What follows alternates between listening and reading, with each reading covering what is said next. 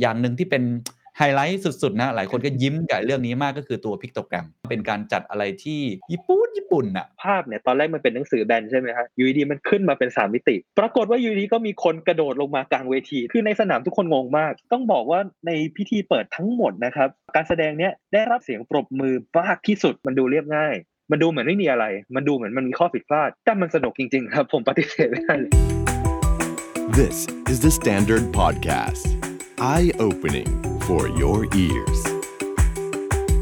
The secret sauce สวัสดีครับ ผมเคนนักครินและนี่คือ The Secret Sauce Podcast What's your secret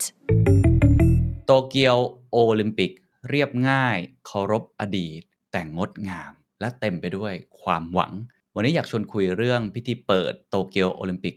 2020 นะครับ ก็เริ่มต้นขึ้นแล้วนะครับ ท่ามกลางสถานการณ์โควิด -19 ที่กำลังระบาดอย่างหนักทั่วโลก แล้วก็ท่ามกลางข้อกังขานะครับ ต้องบอกคำนี้เลยว่าจะจัดได้ไหม จัดแล้วมันจะเป็นประโยชน์จริงหรือไม่คนญี่ปุ่นเองมีบางกลุ่มออกมาประท้วงเช่นเดียวกัน แต่ว่าก็จัดขึ้นมาได้นะครับ แล้วก็ต้องบอกว่าเป็นพิธีเปิดที่มันเรียบง่ายจริง ๆ หลายคนเนี่ยถ้าดูริโอเดจาเนโรตอนที่เขาส่งไม้ต่อปี 2016 เนี่ย เราก็คิดกันนะครับว่าญี่ปุ่นก็คือญี่ปุ่นนะครับซอฟต์พาวเวอร์เพียบนะฮะ pop culture เต็มไปหมดเลยเกมการ์ตูนหนังเพลง คิดว่าเขาคงจะจัดเต็มมีมาริโอปิกาจูโดเรมอนดราก้อนบอลอะไรมากันหมดนะครับแต่พออยู่ในสถานการณ์โควิด -19 มันอาจจะไม่เหมาะสมเรื่องของการละเทศะด้วยเรื่องอะไรต่างๆ ด้วย ผมคิดว่าคงมีการปรับนะครับ แต่จริงๆ ก็เป็นพิธีเปิดที่น้อยแต่มากจริง ๆ แล้วก็คอนเซปต์ของเขาเนี่ยผมดูนะ แล้วก็รู้สึกว่ามีความหวังขึ้นมา โดยเฉพาะตอนนี้สถานการณ์มันไม่ค่อยดีนักนะครับ เขาก็พยายามที่จะส่งต่อตรงนี้ มีการให้บุคลากรทางการแพทย์ แล้วก็มีการเคารพในบุคคลความหลากหลาย เรื่องความยั่งยืนอะไรต่างๆ แล้วก็ใส่ใจในรายละเอียด แล้วก็มีตัวขโมยซีนก็คือพิกโตแกรม หลายคนคงเห็นแล้วแล้วก็ชอบกันมากเลย เป็นการจัดงานในช่วงที่เป็นวิกฤตอยู่ แต่ว่าทำได้ดีมากนะครับในมุมของผม แล้วก็มีหลายเรื่องที่น่าพูดคุยกันน่าถอดบทเรียน น่าเอาไปใช้ต่อในงานของแต่ละท่านเองนะครับ ผมไม่ได้มาคนเดียวเพราะวันนี้จะมาชวนคุยกับนักข่าวของ The Standard ครับที่ประจำการอยู่ที่โตเกียวโอลิมปิก น่าจะเป็นหนึ่งในไม่กี่พันคนของโลกนะครับที่ได้ชมโอลิมปิกสดๆอยู่ในสนามในวันนั้นเลย เพราะว่าเขาไม่ได้ให้คนเข้าไปชม มีอยู่ไม่กี่พันคนเท่านั้นเองนะครับ ขอต้อนรับน้องนิกดิษยุทธนะครับ สวัสดีครับ สวัสดีครับพี่เกณครับ สวัสดีครับ เป็นไงครับนิกเล่าบรรยากาศให้ฟังนิดนึงครับ ที่ญี่ปุ่นตอนนี้มันเป็นยังไงมันคึกคักแค่ไหน หรือว่ามันเงียบเหงาหรือว่า มันมีบรรยากาศอะไรที่น่าพูดถึงบ้างครับครับบรรยากาศที่น่าพูดถึงอย่างแรกเลยนะครับ ก็คือสิ่งที่อยู่บนใบหน้าผมนะครับ เป็นสิ่งที่ไม่เคยเกิดขึ้นในโอลิมปิกครั้งไหนมาก่อนนะครับ ก็คือทุกคนต้องใส่หน้ากากอนามัย ทุกคนต้องมีการเว้นระยะห่าง แล้วก็ไม่มีแฟนกีฬาในสนามเลยนะครับ นี่เป็นบรรยากาศโอลิมปิกที่ผมคุยกับนักข่าวต่างประเทศเนี่ยเขาเขาใช้คำว่าคุ้นเคยสำหรับการทำงาน แต่ไม่คุ้นเคยสำหรับบรรยากาศ เพราะเราทำงานเหมือนเดิม แต่บรรยากาศทุกอย่างไม่มีแฟนกีฬาในสนามโอลิมปิกที่เงียบเหงาไม่มีกิจกรรมด้านนอกสนาม มันเป็นโอลิมปิกที่แตกต่างจริงๆครับ จากในอดีตที่ผ่านมาครับแต่ผมคิดว่าในพิธีเปิดเองเขาก็ใช้วิกฤตได้ดีนะครับหมายถึงว่าหาโอกาสเล่าเรื่องที่มันคนละมุมอะแล้วก็คนละรูปแบบที่เราอาจจะคาดหวังนะครับนิกเล่าให้ฟังนิดนึงเอาเอาคอนเซปต์ก่อนคอนเซปต์ของมันเนี่ยมันเป็นยังไงครับ โอลิมปิกนะครับปกติแล้วพิธีเปิดอย่างที่พี่เคนเล่านะครับ ว่าที่ริโอเนี่ยมีการเล่นใหญ่จัดใหญ่จนแบบทุกคนรู้สึกตื่นเต้น ตอนที่อดีตนายกรัฐมนตรีชินโซอาเบะปรากฏตัวขึ้นมากลางสนามพร้อมกับ ชุดซูเปอร์มาริโอเนี่ยคือ ตอนนี้ผมย้อนกลับไปดูผมก็ยังตื่นเต้นอยู่เลยครับว่าโอลิมปิกที่ที่ญี่ปุ่นเนี่ยมันจะออกมาเป็นยังไง แต่ว่าพอมาถึงครั้งนี้นะครับด้วยสถานการณ์ต่างๆ ที่เกิดขึ้นต้องบอกว่ายอดผู้ติดเชื้อในกรุงโตเกียวเนี่ยตลอดหลายวันที่ผ่านมาก่อนพิธีเปิดนี่สูงขึ้นอย่างต่อเนื่องนะฮะแล้วเรารู้สึกได้ว่าคนญี่ปุ่นเองก็ค่อนข้างจะไม่พอใจกับการแข่งขันครั้งนี้ เพราะว่ามันมีความเสี่ยงค่อนข้างสูงแม้ว่ามาตรการต่างๆ จะเยอะมากๆก็ตามนะครับ มันก็ยังมีความเสี่ยงอยู่ทำให้การเปิดการแข่งขันครั้งนี้ของญี่ปุ่นเนี่ยคอนเซปต์ เท่าที่ผมได้สัมผัสนะครับก็คือเป็นความเรียบง่าย เรียบง่ายบนการให้ความเคารพเคารพทุกฝ่ายที่เกี่ยวข้องเคารพทั้งนักกีฬาที่มาเคารพความฝันของพวกเขาว่าเขาจะมาแข่งโอลิมปิก ในขณะเดียวกันก็เคารพเจ้าภาพที่มีความยากลำบากในการเป็นเจ้าภาพมหกรรมกีฬาที่ใหญ่ที่สุดในโลกในช่วงที่เราพบเจอกับวิกฤตการแพร่ระบาดครั้งใหญ่ที่สุดในประวัติศาสตร์โลกครั้งหนึ่งเลยครับ ซึ่งต้องดูที่ตัวคอนเซปต์หลัก ทราบมาว่าจริง ๆ ทางประธานโอลิมปิกเนี่ยเขาก็มีการ speech นะครับซึ่งผมว่าน่าจะเป็นทิศทางที่จะบอกในพิธีเปิดครั้งนี้นิกเล่าให้ฟังนิดนึงเขาพูดเกี่ยวกับอะไรแล้วมันมันเป็นการบอกสัญญาณอะไรครับสิ่งที่คุณโทมัสบาร์กนะครับประธาน IOC ย้ำจนผมเรียกได้ว่าผมเดินไปตรงไหนของสนามเนี่ยแม้ว่าจะผมต้องขยับไปถ่ายตามจุดต่างๆนะฮะผมก็จะได้ยินคำเดิมที่เขาเน้นย้ำก็คือ solidarity togetherness การร่วมกันเป็นหนึ่งเดียว เพราะว่าโทมัสบาร์กเนี่ยต้องบอกนะครับว่าครั้งนี้ในพิธีเปิดเนี่ยเขาพูดคำว่า humble เขาเขาดูมีลักษณะของการต้องการสื่อสารความเป็น humble ว่าตัวเขาเองเนี่ยมาขอรบกวนคนญี่ปุ่น ในการจัดโอลิมปิกนะ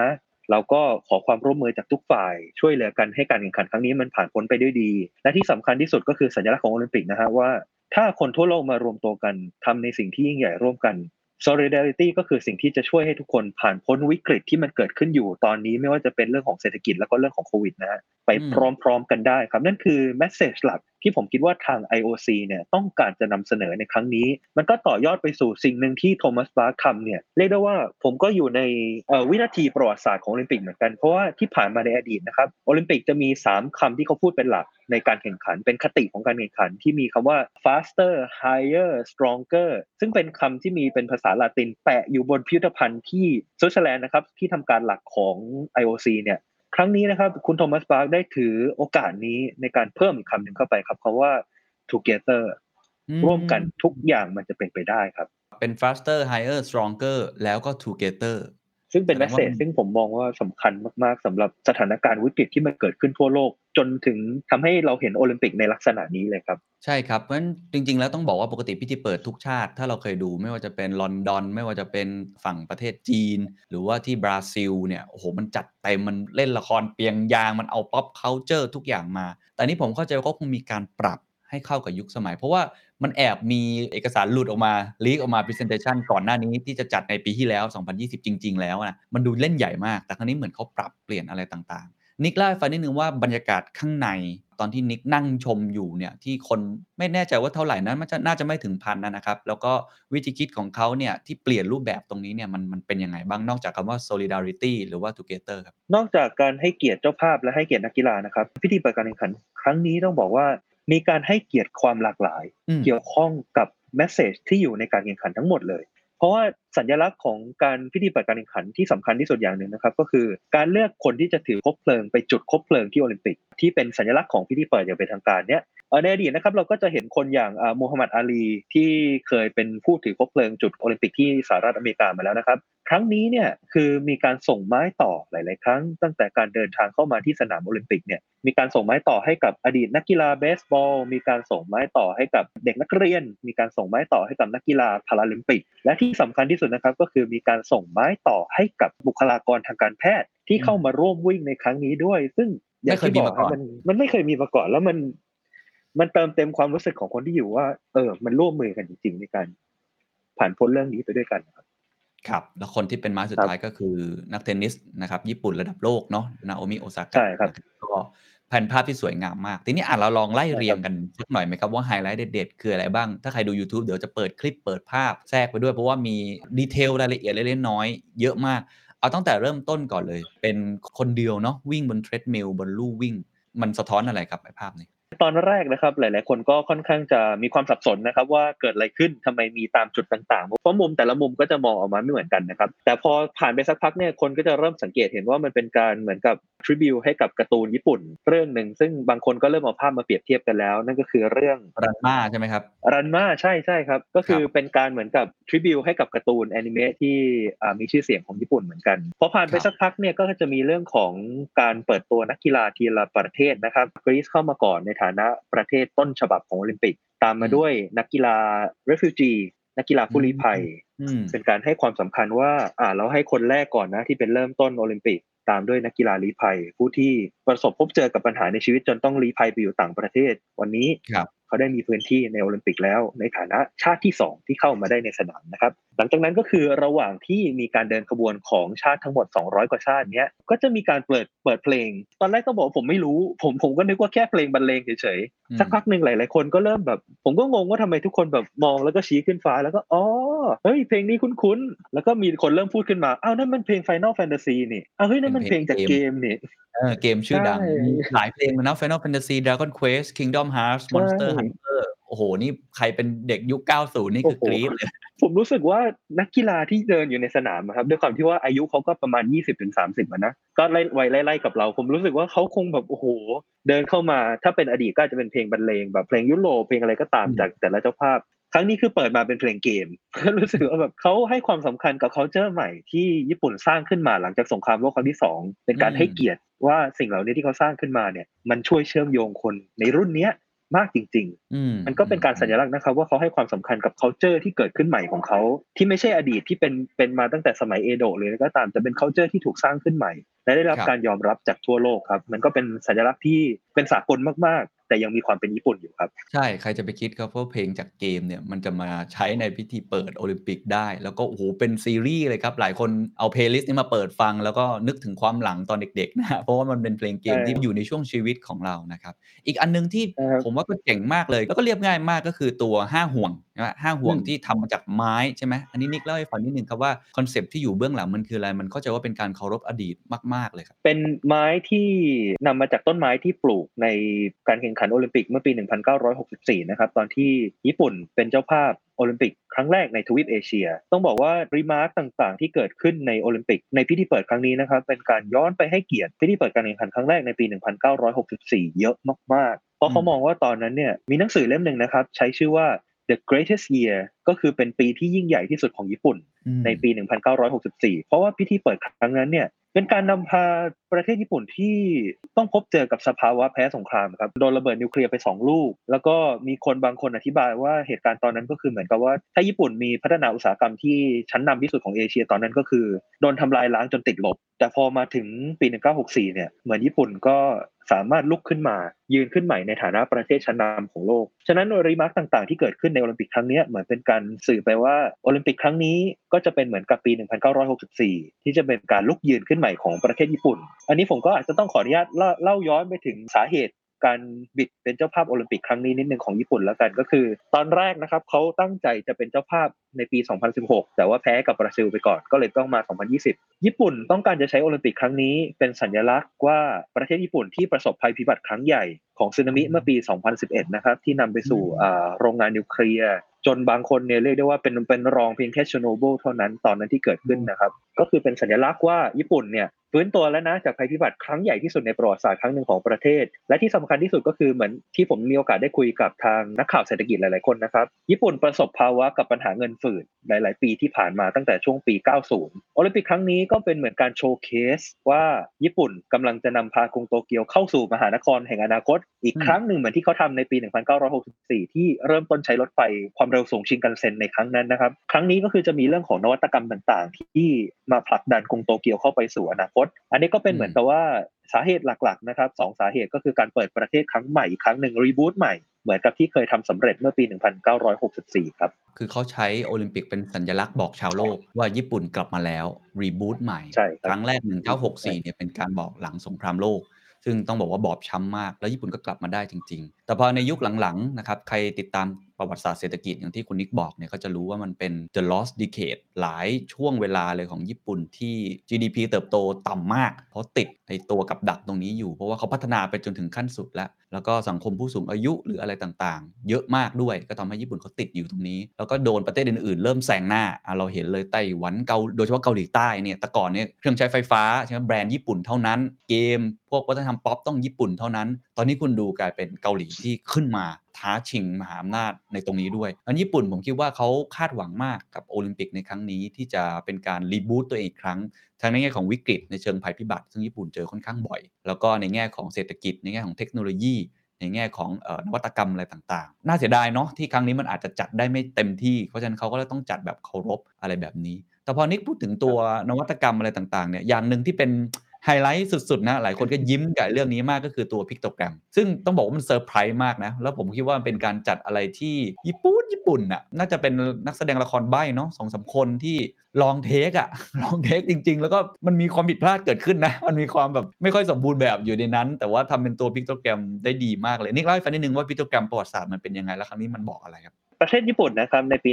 1964 ที่เป็นเจ้าภาพโอลิมปิกครั้งแรกเนี่ยนอกเหนือจากจะได้รับการยกย่องจากอ่า Life Magazine นะครับว่าเป็นโอลิมปิกที่ดีที่สุดในโลกแล้วเนี่ยครั้งนั้นเนี่ยเขาได้สร้างนวัตกรรมหนึ่งไว้ให้กับโอลิมปิกนั่นก็คือการนำเอาพิกโตแกรมมาใช้ทำลายกำแพงภาษาของมหกรรมกีฬาที่มีผู้คนมาจากทั่วโลก นั่นก็คือแทนที่จะใช้ภาษามานั่งแปลกันเนี่ยใช้เป็นสัญลักษณ์ไปเลยบอกไปห้องน้ำบอกว่ากีฬาชนิดอะไรบอกว่าสิ่งต่างๆ ที่เราต้องไปไม่ว่าจะเป็นเรื่องของห้องอาหารอยู่ที่ไหน ห้องน้ำอยู่ที่ไหนอะไรประมาณนี้นะครับอันนี้ก็คือเป็นชาติแรกที่เอามาใช้แล้วก็ปประสบความสำเร็จมากๆในโอลิมปิกเราก็จะได้เห็นคลิปตั้งแต่เริ่มต้นนะฮะตอนแรกเนี่ยผมแอบได้ยินมาว่าเขาจะมีการพูดถึงโอลิมปิก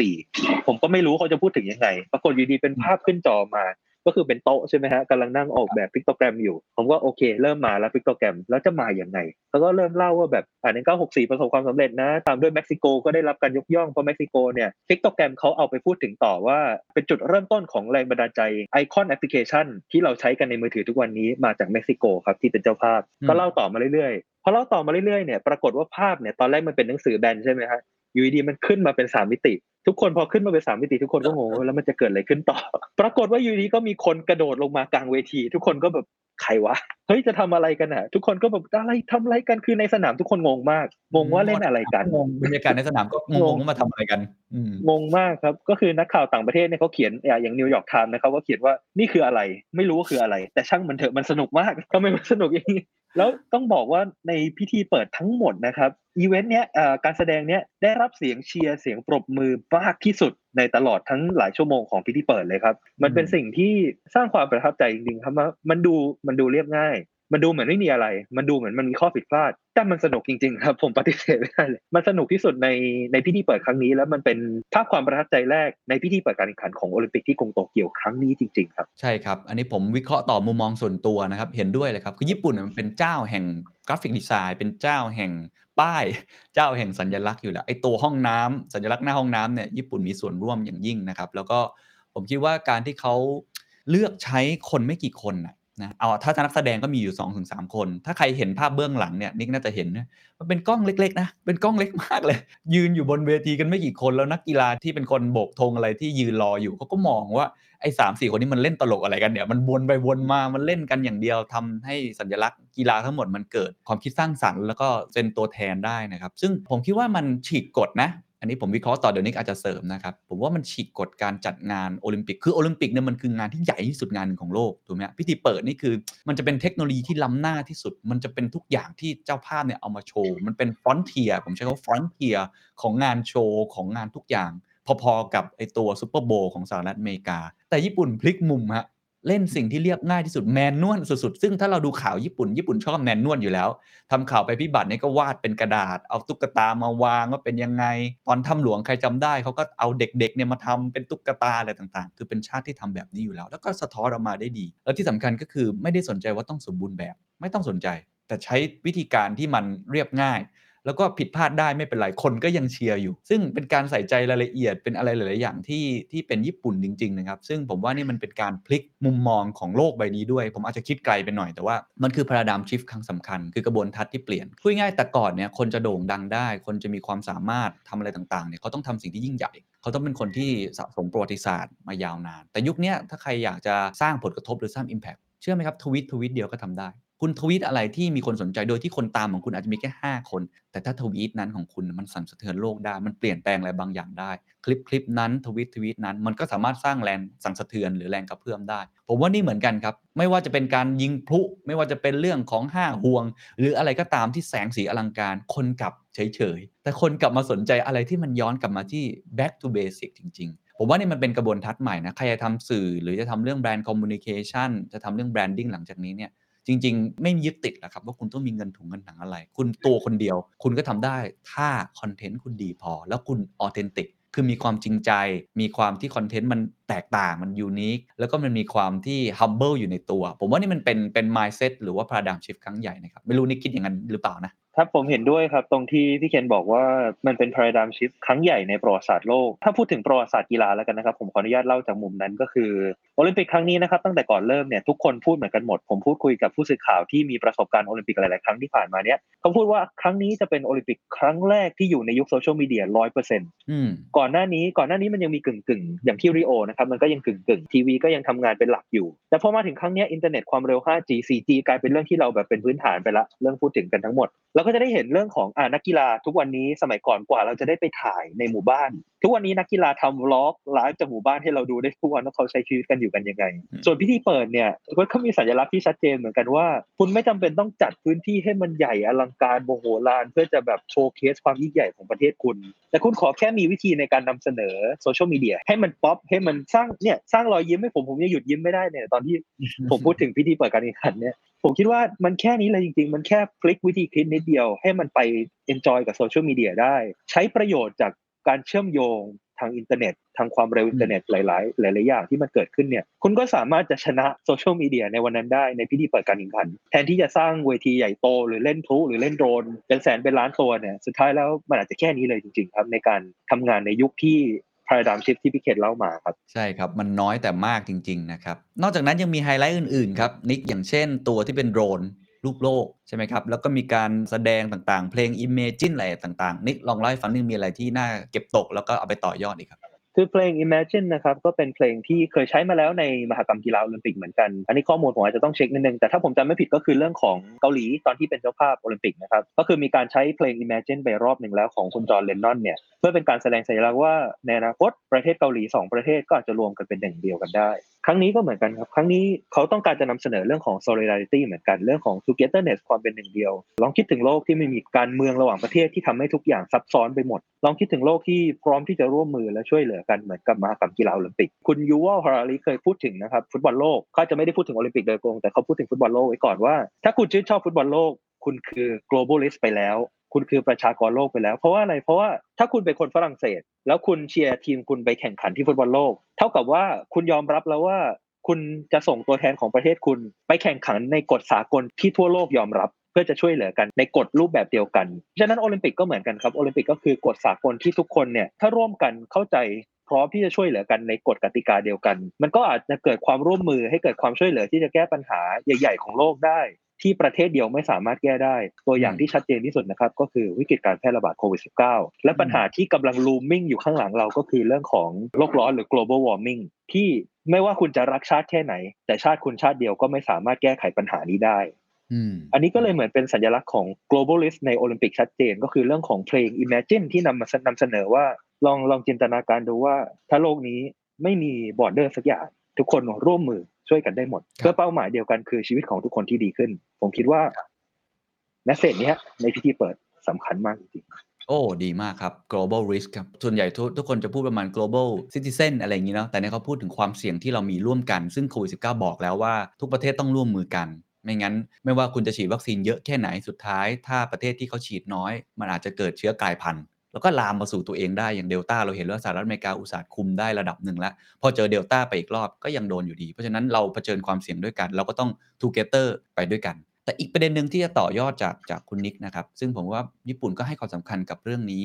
มาก ๆ เลยนอกจาก global risk เรื่อง together อะไรต่างๆ แล้วก็คือ inclusiveness ความหลากหลายอะไรต่างๆ ไม่ว่าจะเป็นข่าวที่ออกมาก่อนหน้านี้ ซึ่งชุลมุนวุ่นวายเหมือนกันเนาะมีการสั่งปลดคนนู้นคนนี้ เพราะว่าไปแตะต้องหรือไปพูดเรื่องที่มันละเอียดอ่อน ซึ่งเอาว่ากันตามตรงญี่ปุ่นเนี่ยเป็นประเทศที่ค่อนข้างจะ conservative ในหลายเรื่อง อย่างเช่น ยกตัวอย่างเรื่องความเท่าเทียมทางเพศเนี่ยอันนี้ทุกคนทราบดีว่าผู้หญิงในประเทศญี่ปุ่นเนี่ยอาจจะไม่ได้เท่ากับประเทศอื่นๆนะเขาเป็นค่านิยมของเขาที่มีมาอย่างยาวนานแบบนั้น แต่เขาก็พยายามจะเปลี่ยนอะไรต่างๆ อันนี้ให้นิกล่าฟังนิดนึงว่าไอ้คำว่า inclusiveness ความหลากหลายแบบเนี้ย ทั้งในแง่ของการที่เขาพยายามรักษาไว้ตรงนี้คือปลดคนที่อาจจะมีเรื่องบูลลี่คนอื่นออกไป หรือว่าในพิธีเปิดครั้งนี้ที่เปิดโอกาสให้คนพิการ เปิดโอกาสให้หลาย ๆ คนเข้ามาเนี่ยมันเป็นยังไงบ้างครับ inclusiveness ในการนำเสนอพิธีเปิดครั้งนี้นะครับ ผมมองว่ามันเป็นสัญลักษณ์ของกีฬาที่แท้จริง ก็คือเรื่องของการที่ว่าคุณมีพื้นที่สมมุติพื้นที่หนึ่งที่ทุกคนมีโอกาสเท่าเทียมกัน ถ้าคุณไม่มีโอกาสเท่าเทียม คุณต้องสร้างพื้นที่นั้นน่ะ ให้พื้นที่นั้นมันมีโอกาสเท่าเทียมทุกคนจริง ๆ ยกตัวอย่างเช่น ถ้าคุณขึ้นฮอนี้มา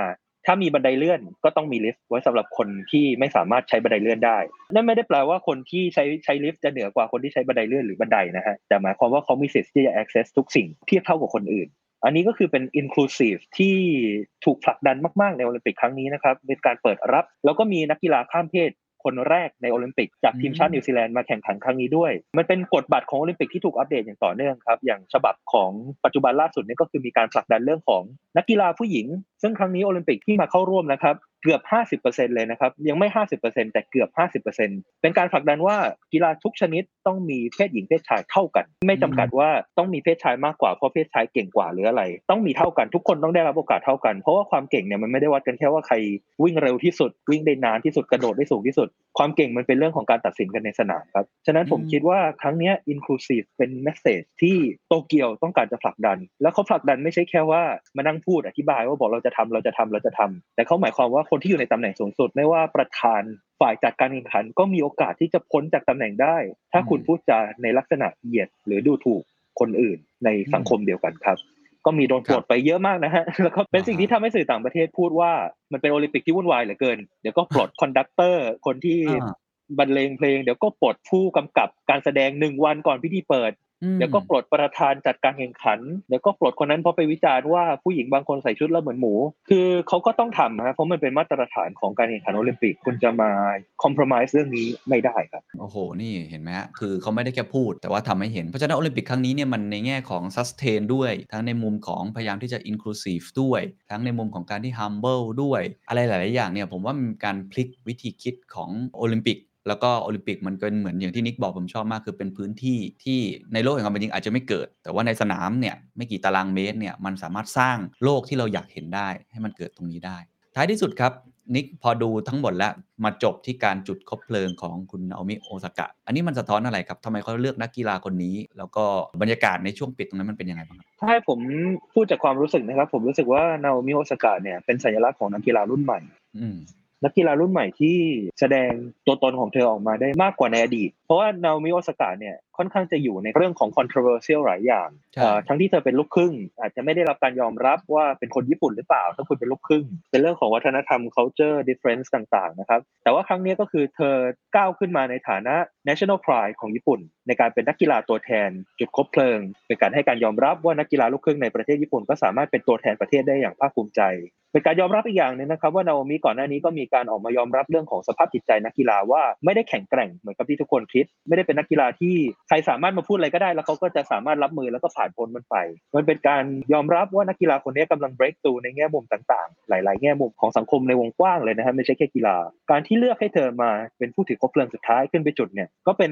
เหมือนกับสัญลักษณ์ของการยอมรับนะฮะว่าโลกมันเปลี่ยนไปแล้ว จริงครับ อันนี้เห็นภาพชัดเลยเพราะว่าปกตินักกีฬานี่จะต้องเข้มแข็งแข็งแกร่ง ไม่สามารถเปิดเผยด้านที่อ่อนแอได้ แต่ตอนนี้เราเห็นหลายคนอย่างที่นิกเคยทำสกู๊ปมัน confess ก็โหหนักมากกับเรื่องนี้มันมันโอเคที่มันจะไม่โอเค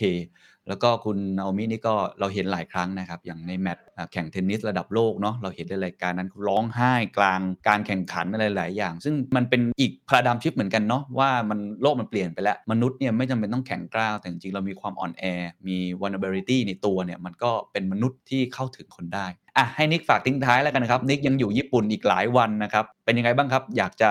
ฝากอะไรให้ติดตามนักกีฬาไทย นิกจะทำหน้าที่ยังไงต่อไป ติดตามได้ผ่านช่องทางไหนบ้างครับเชิญครับ ขอฝากแฟนกีฬาชาวไทยทุกคนนะครับ ก็ฝากติดตามข่าวสารความเคลื่อนไหวมหากรรมกีฬาโอลิมปิกได้ทางเพจ The Standard นะครับแล้วก็มีเพจพิเศษที่จัดทำขึ้นมาเพื่อมหากรรมกีฬาครั้งนี้โดยเฉพาะก็คือ The Standard Olympic เนี่ยแล้วก็ผมก็จะพยายามนำเสนอแง่มุมต่างๆ ที่น่าสนใจของญี่ปุ่นนะครับก็คือจะมีเรื่องของการพยายามให้กำลังใจ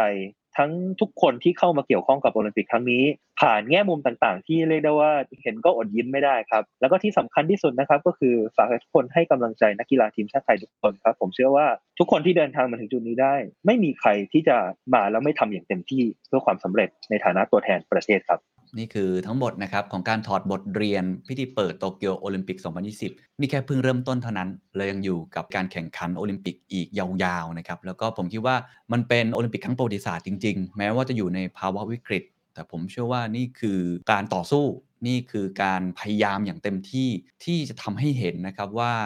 มนุษย์ของเราเนี่ยไม่ว่าเจอวิกฤตอีกครั้งจะล้มอีกกี่ครั้งเนี่ยเราสามารถลุกขึ้นมาได้ แล้วก็ ผมคิดว่าการดูโอลิมปิกในครั้งนี้เนี่ยเชิญชวนทุกคนนะครับมันมันให้กำลังใจเล็ก ๆ เหมือนกันนะครับอย่างดูพิธีเปิดเนี่ยผมรู้สึกว่าหลายคนอาจจะน้ำตาคลอเหมือนกันนะแล้วก็ในการแข่งขันเนี่ยผมคิดว่าหลายคนก็คงจะรู้สึกคล้ายๆกับผมเมื่อกี้เพิ่งดูน้องเทนนิสแข่งเทควันโดเนี่ยมันเราเครียดมามากเลยกับกับสถานการณ์โควิดนะครับทีนี้เราอยู่บ้านเราเปิดทีวี หรือดูคลิปอะไรต่างๆเนี่ยมันทำให้เรามีความหวัง แล้วก็เชียร์อย่างน้อยมันเป็นความหวังเล็ก ๆ ท่ามกลางความที่มันดูมืดมนเหลือเกินในตอนนี้นะครับ ผมเชื่อว่าน่าจะเป็นอีกกำลังใจหนึ่งให้กับทุกท่านได้ได้สู้ต่อในสถานการณ์โควิด เป็นตัวอย่างหนึ่งที่ทำให้เห็นว่าประเทศญี่ปุ่น นักกีฬาจากทั่วโลก นักกีฬาไทย หรือแม้กระทั่งน้องนิกเองที่ทำงานอย่างยากลำบากในตอนนี้นะครับ ก็ต่อสู้ในสภาวะที่มันบีบคั้น